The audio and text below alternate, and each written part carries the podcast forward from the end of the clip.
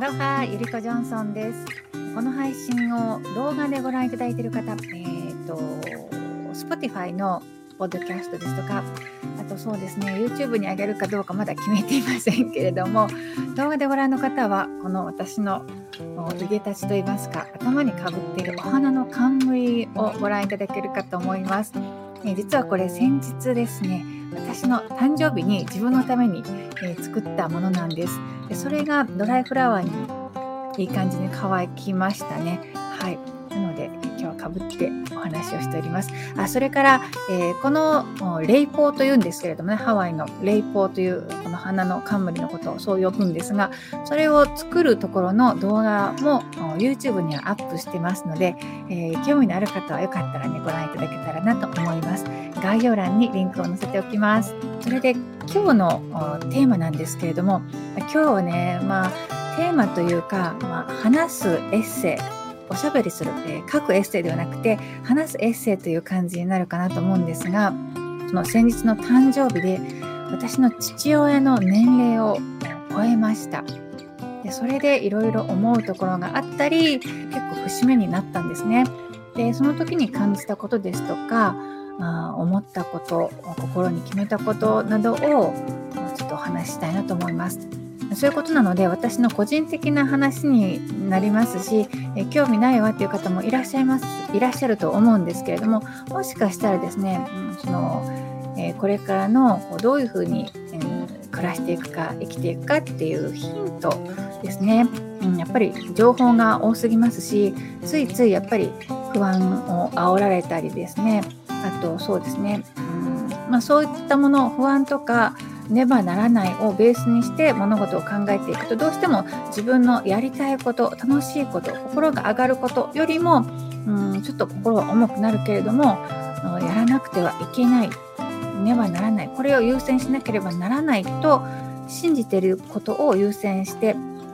えー、毎日の時間を費やしているっていうことが多いかなと思うんですね。でそういったところを見直すヒントになるかもしれないので、えー、もしよかったら最後までお聞きいただけたらなと思います。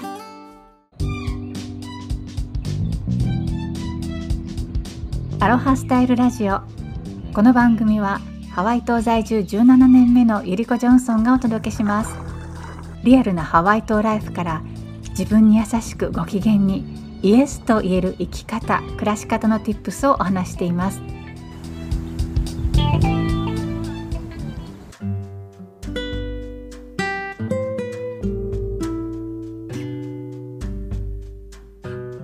今度の誕生日で父親の父親の年齢を超えるんだっていうことに気がついたのがちょうど私が、えー、誕生日を迎える1ヶ月前の日でした。で、ああ、そうかって思うと、こういろんな思いがこみ上げてきて、まあね、あの平均寿命から考えると私の父はかなり若くで亡くなってしまったのであのまま元気でいたらどんな風に過ごしたいと本人は思っていただろうとか何をやりたかったかなとかうんそんなことを考えたし、うん、その後はやっぱり父親として私がその父親本人が生きられなかった時間をどういうふうに過ごしてほしいと思うかなとかどんなふうに、うん、何何を期待してっていうとちょっと変かもしれないんですけどね。私の人生なので私が納得いくようにっていうのが一番本来大切に考えることだと思っているのでなんだけどやっぱり親として、えー、私がどういうふうに、うん、過ごしているとあるいは生きていったら喜んでくれるのかなっていうふうなことも、うん、考えました。でまあそうそうは言っても具体的にこれだっていうのはねあの見つからないまま、うん、そうその問いを毎日持ちながら、えー、誕生日を迎えたんですけどでその誕生日の前日にこのレイプを作っていました。で、え誕生日当日はそのレイプをかぶって一日過ごしていたんですけど、えー、主人のデイビッドと一緒にビーチにね、お気に入りのビーチに行ったり、うんまあ、食事に行ったりしてたんですけど、その時にビーチで撮った写真がね、すごくいい表情をしているものがあったんです。あ今多分これ、うんと動画で、うん、見てくださってる方にはこの写その写真が出てるかなと思うんですけど。はい。で、その写真が全てかなっていうふうに思いました。うん、全てっていうのは、うん、すごいいい表情してたんですよね。表情っていうのは、やっぱり内側から出てくるものが現れて、外に出たものが表情だと思うので、あ、こういう顔してずっと生きていけたら、きっと私も幸せだし、そういう私を父を、父が、もちろん母もですけど、見てくれたらすごく喜んでくれるだろうなって思ったんです。いやそれっていうのは、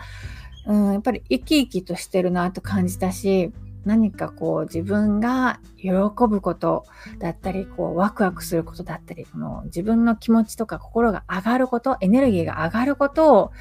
やっぱりそれを、何て言うのかな、物事の選択の基準として大切に持っていく、まあ、べきというか、持っていくといいことだなっていうふうに思いました。もちろんお金も大事だし、ね、生きていくために必要なことってたあのたくさんあると思うんですけど、だけどそこだけを見ていくと、うん、そこだけを追い求めていると、やっぱりもっと大切なものを犠牲にしたりっていうことをしがちなんじゃないかなって思うんですよね。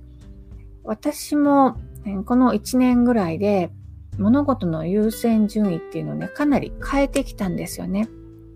それまでは結構頭で考えてしまうところももともとあるので、頭で考えて、先にこれをしないといけないよねとか、遊び？とか、そういったことっていうのは後回しにしてきたんですけど、でもね、やっぱり自分のその好きなこと、楽しいことをしてるときに、そのいい、やっぱりいい表情になるんですよね。で、その、うん、順番を変えたことで、心の平穏とか平和とかそういうものが随分増えたし、あと、その、経済的にもね、その優先順位を変えることで経済的にも豊かになるっていうことも、あの少なからずあると思うんですよね。実際そうなってる人もたくさんいるし、ついつい頭で考えたりとか、あと、やっぱり世の中、不安を煽るような情報とかたくさんあるじゃないですか。不安を煽ってこう自分のビジネスにね、来てもらうとか、うん、いうふうなこともたくさん世の中にはあるから、うん、不安を解消するためにまずはこれをしなくてはいけないとかね。そういうことも実際あるかもしれないけど、そこだけ見てると本当にこう、心の豊かな部分とかみずみずしい部分が枯渇してしまうっていうことも往々にしてあると思うんですよね。うん。なのでね、その、まあ、たまたま私はこのタイミングで、父の年齢を超えるという、そういういろいろ考えるタイミングというのかな、そういうものが与えられたわけなんですけど、今回私が感じたこととか、そこから思い立ったことっていうのも、よかったらね、参考にしてもらえたらすごくいいかなと思うし、これからの先の時間、人生っていうのをどういうふうに過ごすかっていうのはね、やっぱり人間なので、迷いが生じたり、誰かの影響、誰かの言葉から影響を受けて、あ、このままじゃいけないっていうふうに不安になったり焦ったりすることがあると思うんですけども、そういった時に、あの、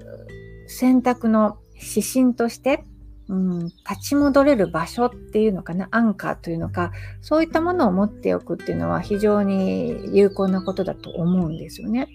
で、それが私の場合は、あの写真の表情かなと思っています。